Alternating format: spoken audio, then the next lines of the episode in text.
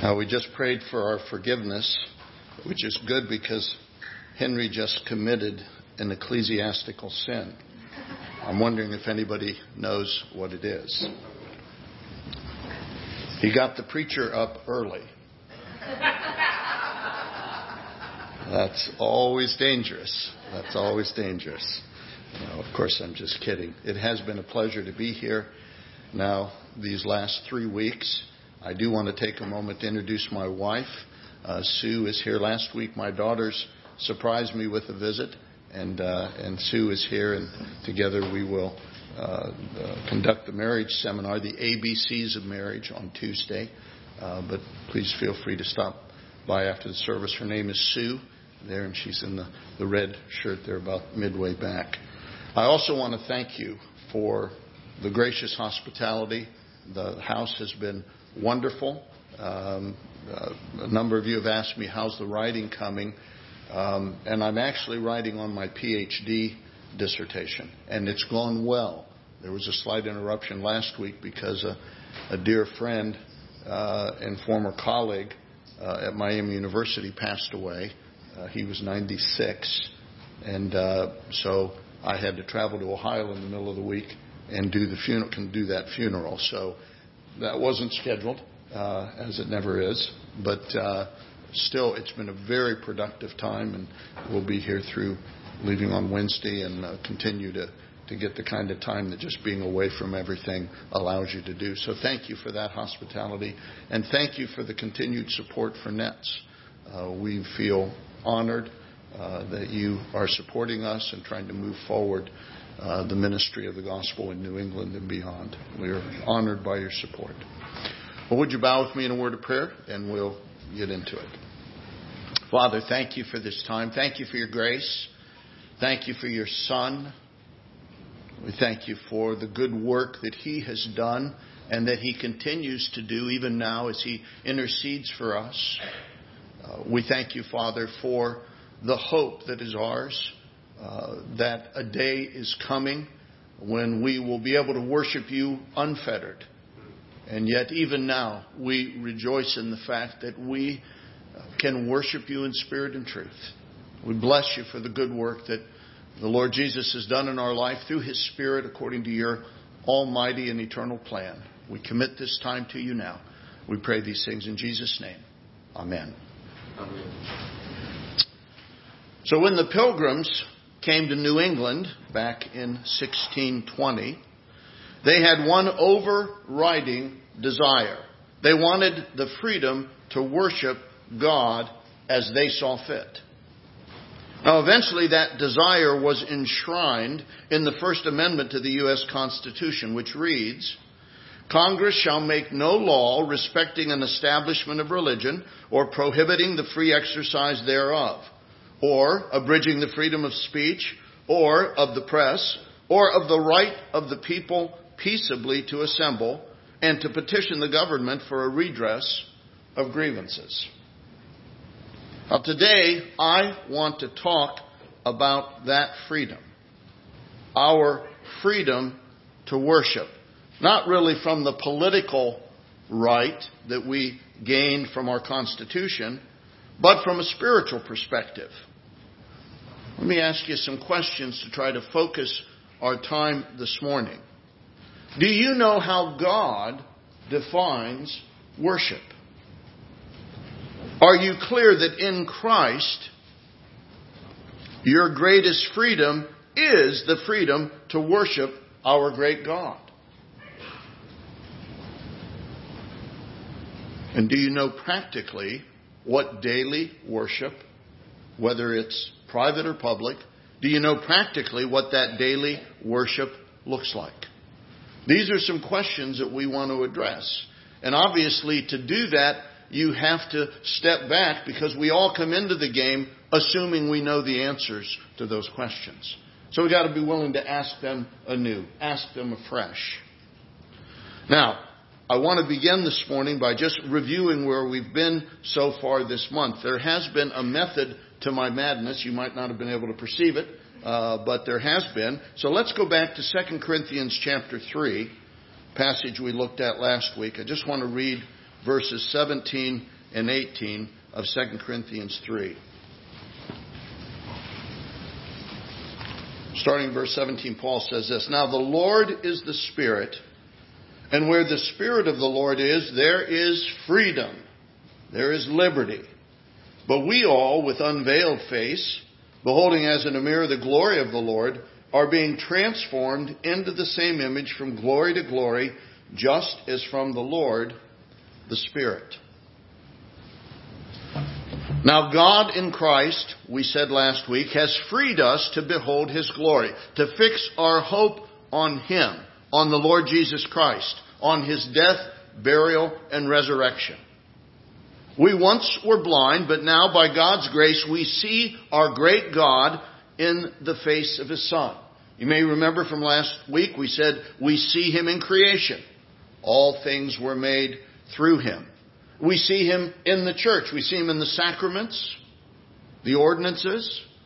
We see them, we see him in each other, don't we? Because the very Spirit of Christ lives within us. And finally, we see him in God's Word. All of Scripture points to, prophesies to, reveals Jesus Christ. There's no part of Scripture that's not ultimately about Jesus Christ. Now, what happens when we gaze at him?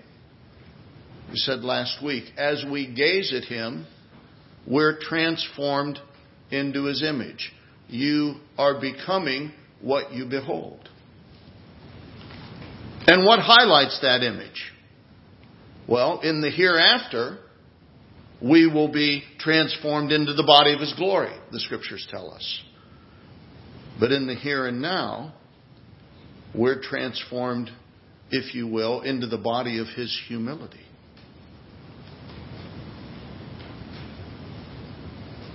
And that humility, that life of humility, is the pathway to glory. If you won't bear the cross, we sing, then you can't wear the crown. That humility is the pathway to glory. But regardless, in both cases, we are being transformed into worshipers, aren't we? Now we're worshiping now. It'll be better then.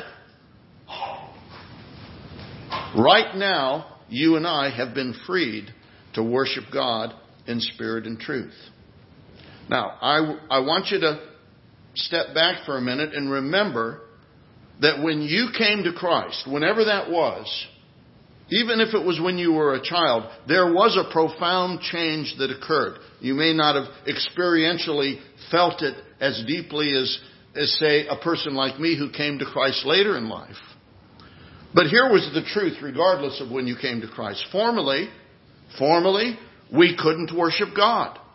As Ezekiel 36 says, we had hearts of stone. We had hearts that were unresponsible, unresponsive, unable to see not to mention to worship God.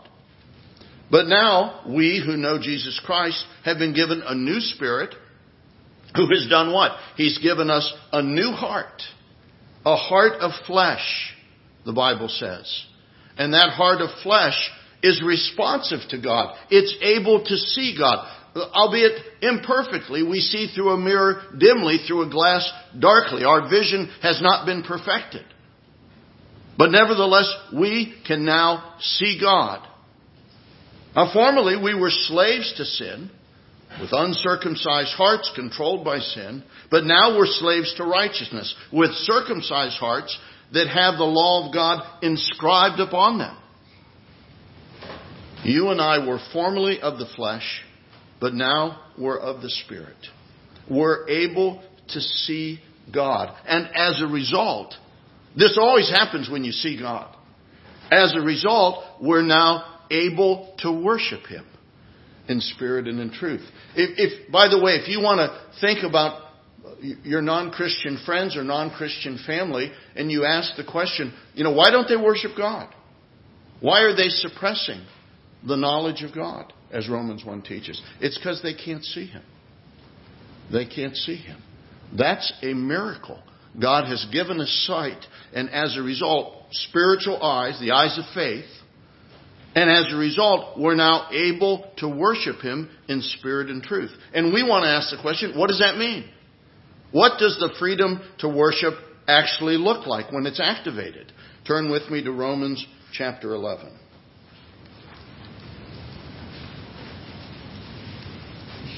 In the beginning was Romans. A little joke. I like the book of Romans. I'm doing my PhD dissertation on the book of Romans. So I'm a little partial, I confess. Let me pick it up in verse 30. For just as you once were disobedient to God, but now have been shown mercy because of their disobedience, so these also, Gentiles, have been disobedient, that because of the mercy, I'm sorry, Jews, so these also now have been disobedient, that because of the mercy shown to you, Gentiles, they also may now be shown mercy. I really boogered that up, didn't I? Let me read that again. For just as you, that's Gentiles, once were disobedient to God, but now have been shown mercy because of their, the Jews' disobedience, so these also, the Jews, uh, have been disobedient, that because of the mercy shown to you, Gentiles, they also, the Jews, may now be shown mercy. For God has shut up all in disobedience, both Jew and Gentile, so that he may show mercy to all. And then we have this fantastic uh, doxology. Oh, the depth of the riches, both of the wisdom and knowledge of God. How unsearchable are his judgments and unfathomable his ways. For who has known the mind of the Lord, or who has become his counselor, or who has first given to him that it might be paid back to him again? For from him and through him and to him are all things. To him be the glory forever. Amen. Paul just could not help himself. And now he returns to the story. Verse 1 of chapter 2. Therefore, in light of verse 32 in particular, that God has shut up all in disobedience uh, so that he might show mercy to all. Therefore, I urge you, brethren, by the mercies of God, to present your bodies a living and holy sacrifice, which is your spiritual, uh, a living and holy sacrifice acceptable to God, which is your spiritual service of worship. And do not be conformed to this world, but be transformed by the renewing of your mind, so that you may prove what the will of God is, that which is good and acceptable and perfect. Alright, so God has shut up all, both Jew and Gentile, unto disobedience, that he might show mercy to all, both Jew and Gentile. And this mercy is the basis for Paul's exhortation in verse 1 of chapter 12. By the mercies of God. Yes, on the basis of his manifold mercy that has set us free from sin's horrifying penalty, from sin's enslaving power, and finally will set us free from sin's menacing presence. On the basis of that glorious and effectual mercy, we are urged to present our whole selves as a sacrifice to God.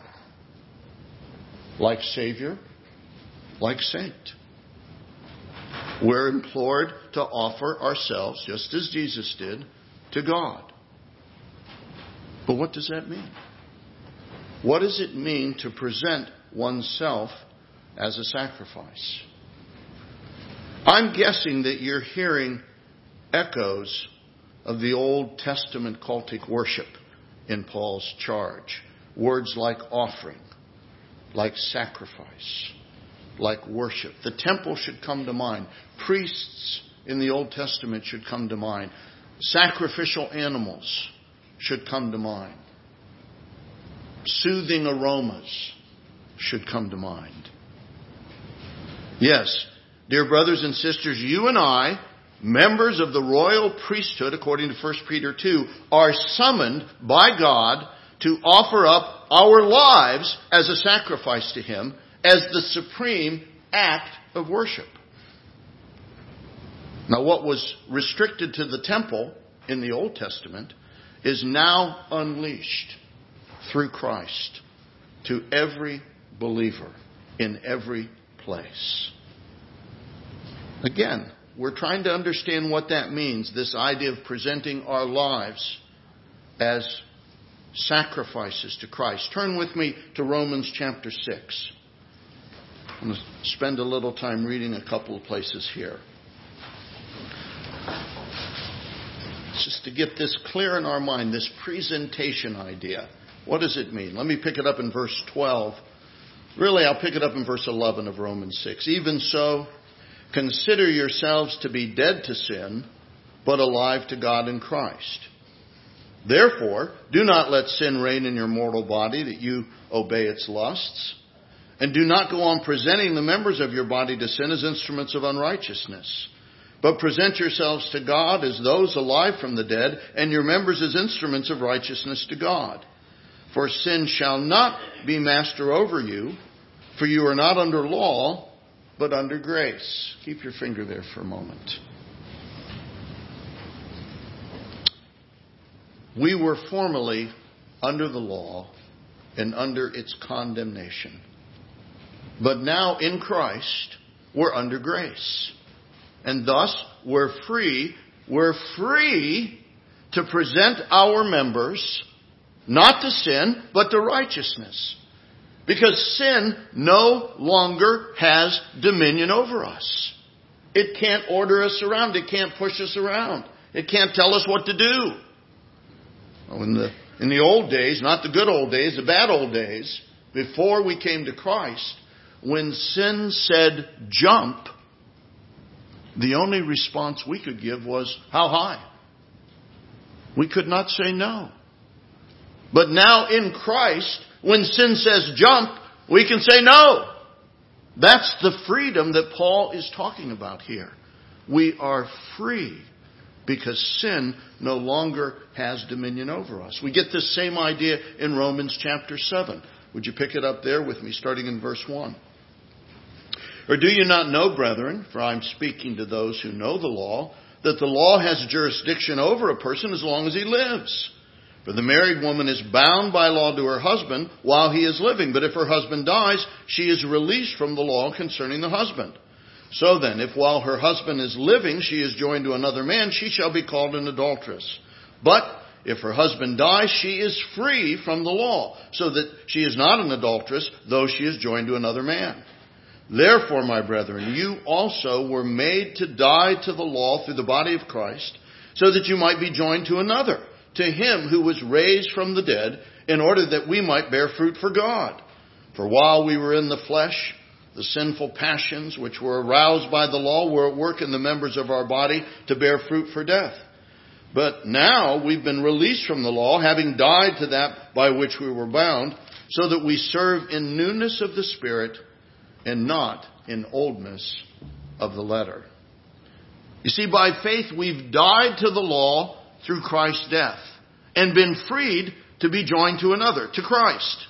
And as a result, we are no longer to live in the flesh. We no longer, in fact, live in the flesh. The important idea here is this is reality. This isn't a command. Do not live in the flesh. Now, I don't have any trouble with that command, but that's not what Paul's saying here. He's saying, as a result, we in fact no longer live in the flesh. If you're studying Latin or studying Greek, it's in the indicative mood. It's not in the imperative mood. These are indicatives. They are presenting reality as the author wants to present it. We no longer live in the flesh bearing fruit for death, but we serve in newness of the Spirit, bearing fruit for God. You see, we're free in Christ to worship God by presenting ourselves to Him as a sacrifice. Right there, we should just pause, just as a prelude to my conclusion. Because this is good news. You weren't free to do this before. You know, you can come to church with a little bit of a ho hum attitude, can't you? It's like, okay, another Sunday. Yeah, yeah, yeah, yeah. Come on, come on, come on. Yada, yada, yada. I know all the words. I've heard them all in my 30 years of pastoring. But we actually ought to take a step back and say, I cannot believe that God has been so gracious to me as to free me so that I can now worship Him in spirit and in truth. I'm no longer deceived. I'm no longer confused. I'm, I'm no longer asking, does He even exist? No. He's revealed Himself to me in His Son by His Spirit. And I now know that the God in heaven is the God and Father of our Lord Jesus Christ, who died for my sins according to the Scriptures, and was buried, and rose again on the third day.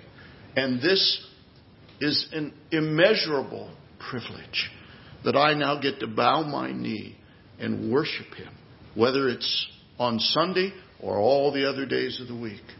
Hallelujah. Praise the Lord for such generosity to free us to be able to do that. Now the question is, we're to present ourselves as a sacrifice, but what kind of sacrifice? Paul continues with that Old Testament imagery. He gives us three adjectives that equally modify the word sacrifice. Now, the problems with a lot of the translations is they put one or two of the adjectives before the word sacrifice. You know, mine says living and holy sacrifice. I think the ESV says a living sacrifice, holy and acceptable. But they're really, uh, from a grammatical point of view, they're completely equal and they all come after. Not that word order in Greek is all, all significant, but they all come after and there's no reason in this context to, to lift one of those sacrifices up above the others. Um, I could make an argument for that, but I don't think it's a compelling argument. I think there's three adjectives that modify this word living, holy, and acceptable, or I would translate it well pleasing. And I want to take some time to unpack those. First of all, a living sacrifice. What does that mean?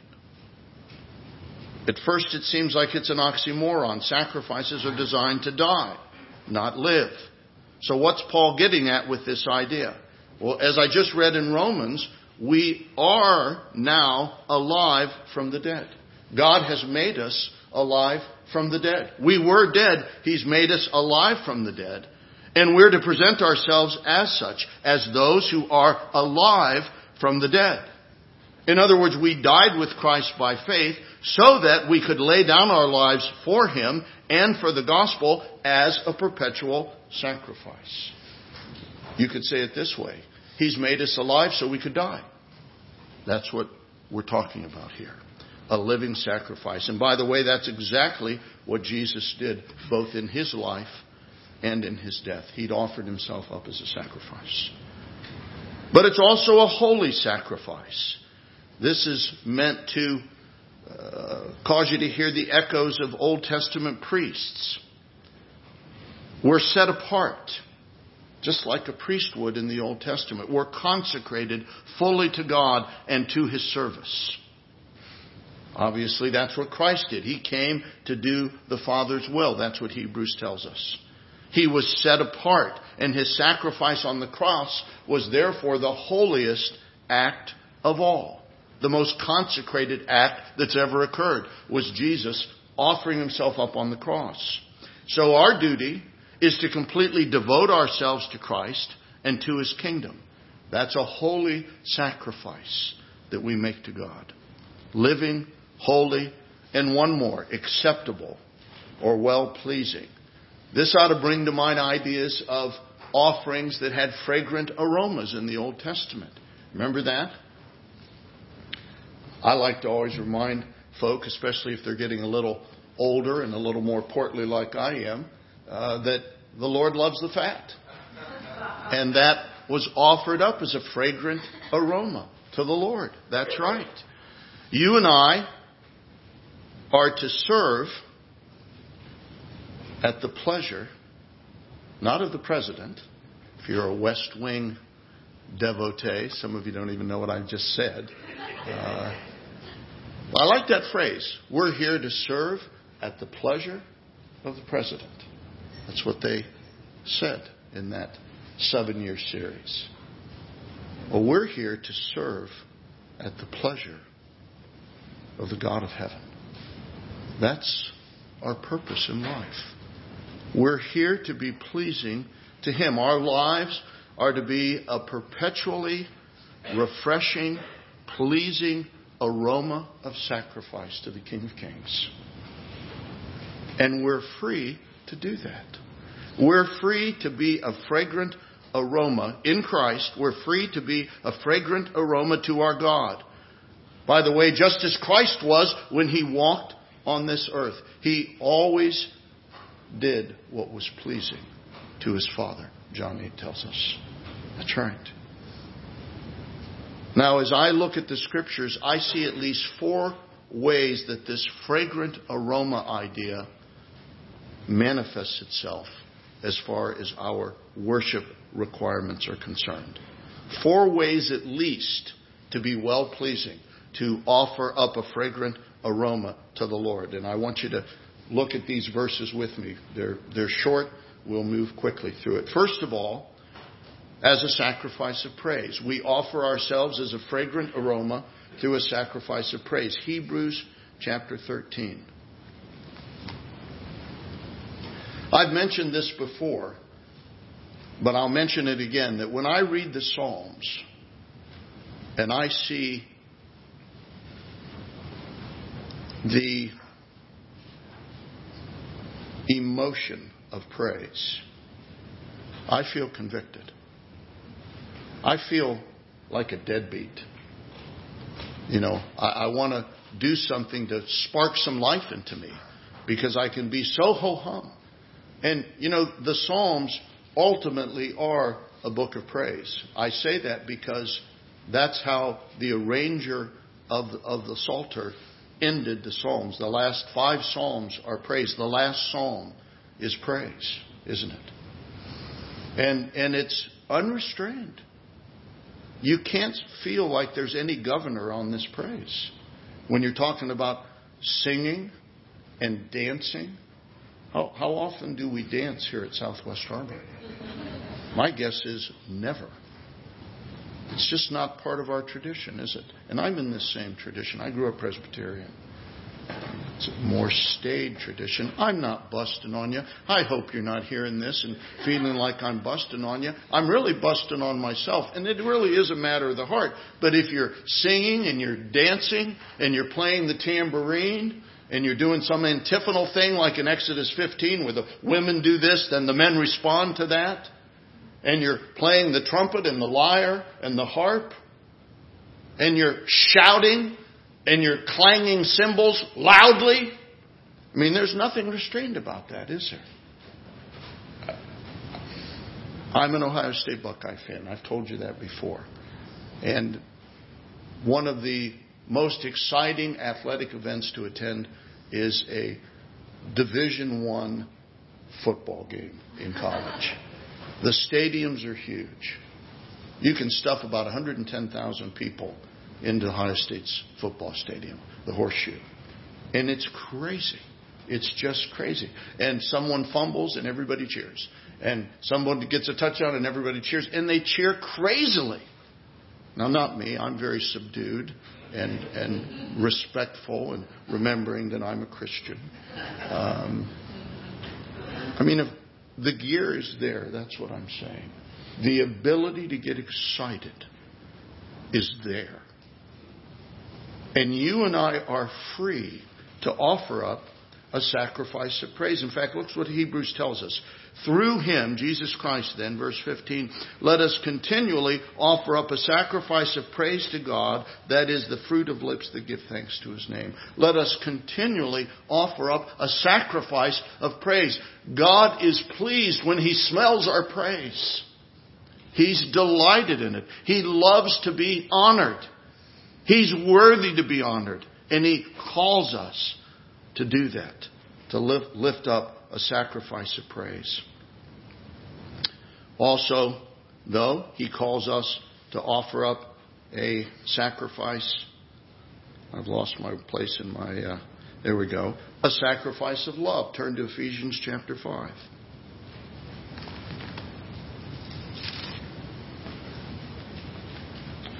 Verse 1 of Ephesians chapter 5 Therefore be imitators of God as beloved children and walk in love, just as Christ also loved you and gave himself up for us, an offering and a sacrifice to God as a fragrant aroma. Same idea. Are, are, you, are you catching the overall notion that God is looking for us to continually be well pleasing to Him? That what we do is satisfying to Him? That it is a pleasing aroma of sacrifice our lives are. And here we're talking about a sacrifice of love.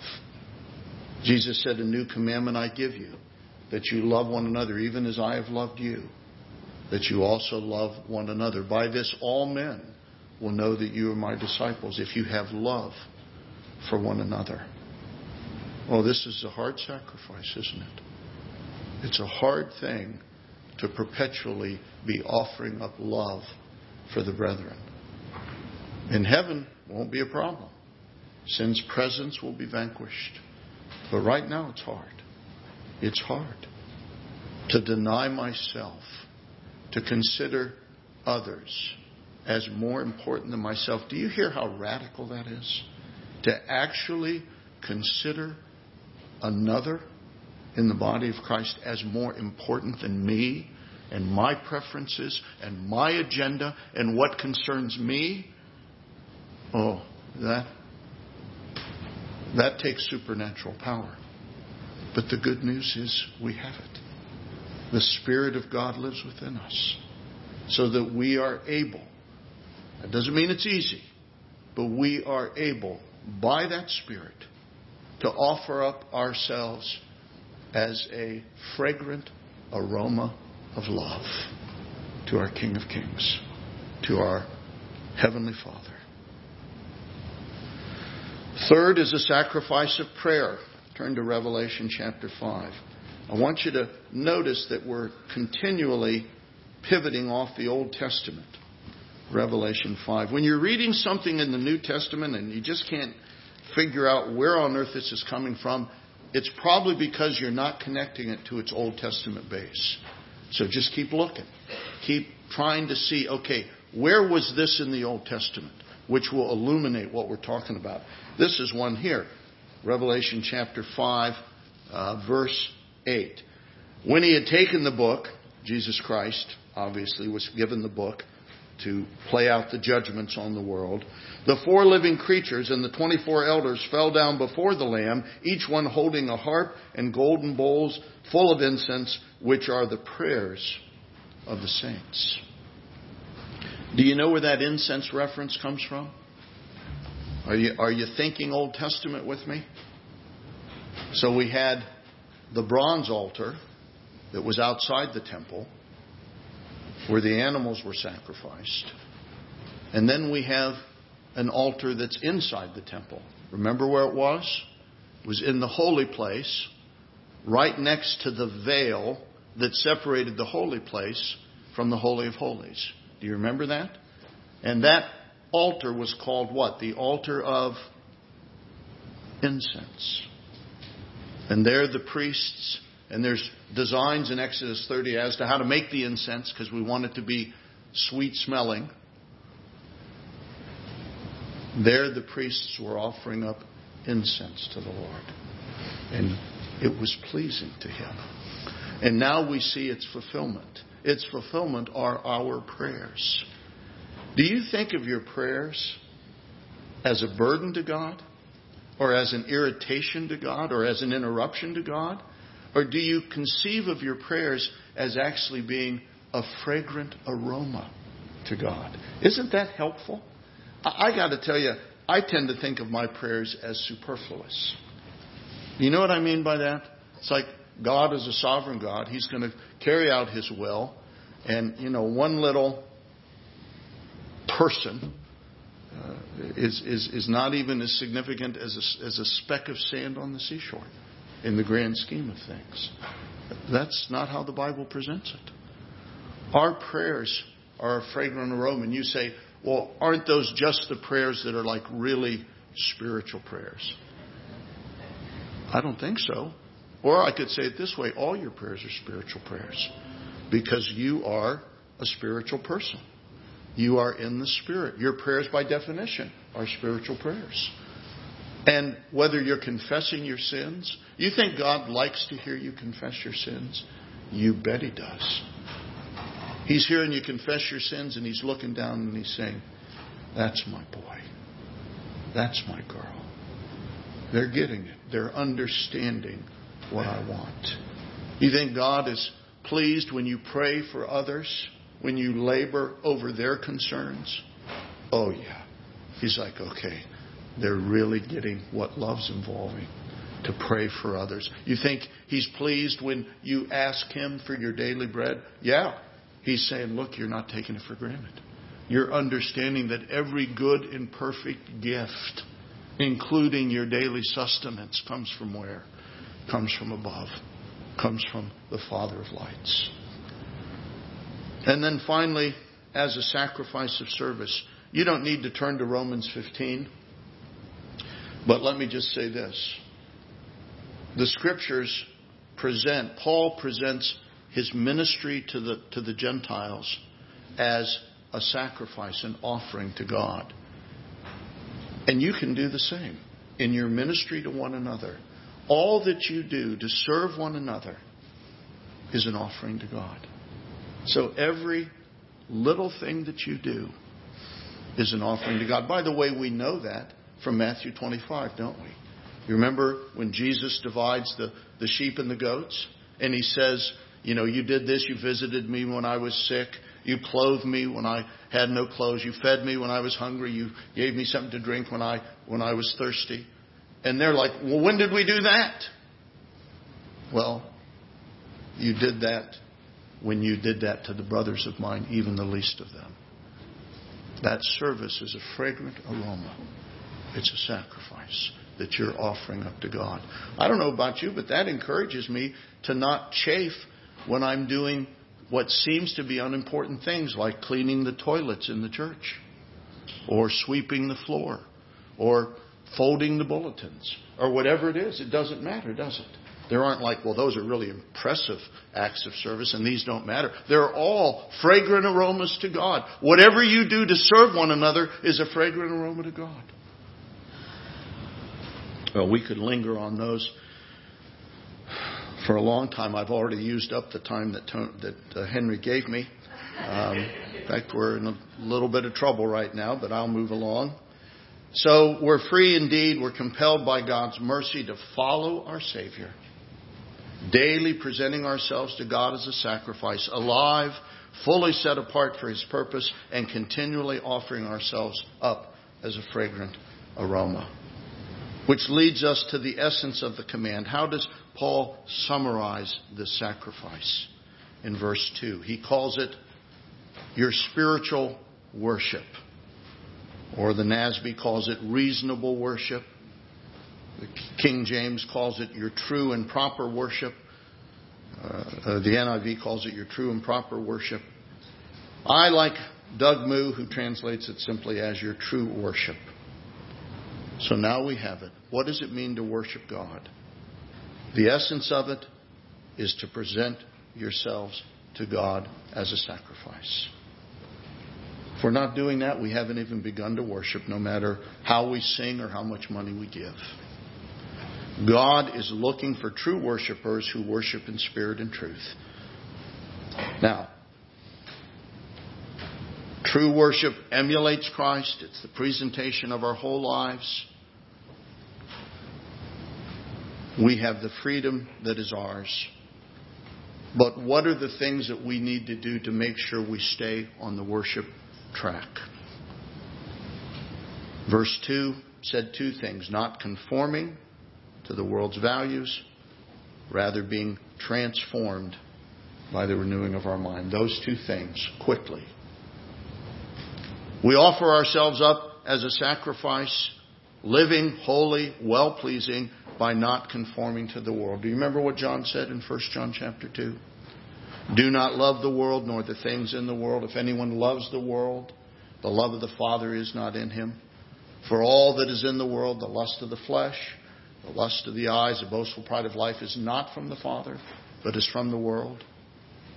And the world is passing away and also its lusts. But the one who does the will of God abides forever. We're not to embrace or pursue those things. We're not to be conformed to the world's values, the lust of the flesh, probably sexual impurity, or the lust of the eyes, probably coveting and materialism, or the, the pride of life, probably boasting in our own achievements. You and I are free to not conform to the values of this evil age. We're to resist the devil's lies, to refuse to pursue worldly lusts. In a nutshell, to say no to sin. To say no to sin. And when we fail, we confess our sins. Forgive us our sins, we prayed this morning. That's the first part. There's a second part. We're not only to not conform to the world, we're to be transformed by the renewing of our mind. What does that mean to renew our minds? It's by living out our new status, our new identity in Christ. We're just living that out. And that's a process of renewal. And what is that new identity? Who are we? As I said earlier, we're spirit people. We're not flesh people. You're not in the flesh anymore. You don't ping pong back and forth. Sometimes I'm in the flesh, sometimes in the spirit. No, that's bad theology. You're in the spirit. You're in the Spirit. You're always in the Spirit. That's a category. That's a realm. That's a change of status. You say, well, when I sin, am I in the Spirit? Yes, because you're in the Spirit realm. That doesn't mean that's a good thing, but it doesn't change your realm. It doesn't change your status. You and I in Christ are spirit people. According to Romans 8, we're people who are in the Spirit. We're according to the Spirit. We walk by the Spirit. We mind the things of the Spirit. And to mind the things of the Spirit are to mind the fruit of the Spirit. We're thinking about, we're fixating on, we're focused on the fruit of the Spirit. Love, joy, peace, patience, kindness, goodness, gentleness, faithfulness, self-control. Those are the things of the Spirit that we're to mind, that we're to fix our hearts on. And as we do that, remember we said you become what you behold. So we're minding, we're beholding the things of the Spirit. And as we do that, which, by the way, according to Romans 14, characterizes God's kingdom. God's kingdom isn't eating and drinking, is it? It's love and joy and peace. This is God's kingdom. As we mind those things, we're transformed into them. And such transformation, it glorifies God. Into verse 2, it showcases God's perfection. We test who God is and demonstrate that His good and well pleasing and perfect will is beautiful. We prove out the beauty of God and the beauty of His character when we renew our minds and are transformed by it. So, where does that leave us? By God's unsearchable unfathomable mercy, we are now free to offer ourselves to God in imitation of our Savior as a living, holy, and well pleasing sacrifice. And we stay on that track by refusing to be conformed to this world and instead choosing to be transformed by the renewing of our minds into the values of His kingdom. And if you're in Christ this morning, you're free to do that. I want you to rejoice and celebrate that freedom because you didn't have it before Jesus got a hold of you. You're free to be a living, holy, and well pleasing sacrifice. But if you're outside of Christ, if you're here today, and I would particularly highlight the younger people, I'm not saying younger people by definition are usually non Christians, I'm not saying that. But a lot of times that is the case. But young or old, if you're here today and you're outside of Christ, the Bible says that you're still enslaved to your sin. It doesn't matter whether you're a nice person or a hellion. It doesn't really matter. You're still enslaved to your sin, to its penalty, to its power, and failing to repent eternally to its presence. Now, you might think you're free. You may feel like you're free. But the Bible says you're actually a slave. You're mired in a life of self service and self absorption. You worship self. But I've got good news for you. I've got good news for you. The best news. The best news in the world. And that is this if the Son shall set you free, if you will allow the Son to set you free, you shall be free indeed. And so I say to you, listen to this old guy. Come to Christ. Beg Christ today for his mercy. Ask God to be gracious. Confess your sins. Repent of the fact that your heart is wicked and that you justly deserve his judgment. And ask him to set you free. Ask him to save you. Ask him to come into your life and fill you with his spirit. And he'll do that. He'll do that. If you've already been set free, as I said, I'd like to suggest two things for you to consider. The first, just be thankful. Just rejoice.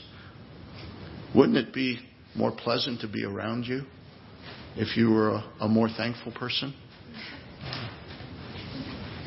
You know, I happen to be around a pretty thankful person, and it's a joy. She's got another matter to contend with, but it's fun to be around people that are thankful, that are rejoicing, and we have every reason to rejoice, don't we? I know life's been hard for Southwest Harbor. I get that. I understand that. I know Blake. He's a good personal friend of mine. But there's something that transcends all of that. What transcends it all is that God has been merciful to us. He's been gracious to us in His Son. Our names are recorded in heaven. And for that reason, it's reasonable that we offer up a sacrifice of praise. It's a, it's a pleasing aroma. God wants to hear it. He knows life is tough here. He knows that sin is still having its way in many cases, even in the church. But nevertheless, He wants us to get above that and recognize He's King and He has set us free. We have a bright future in Christ, don't we?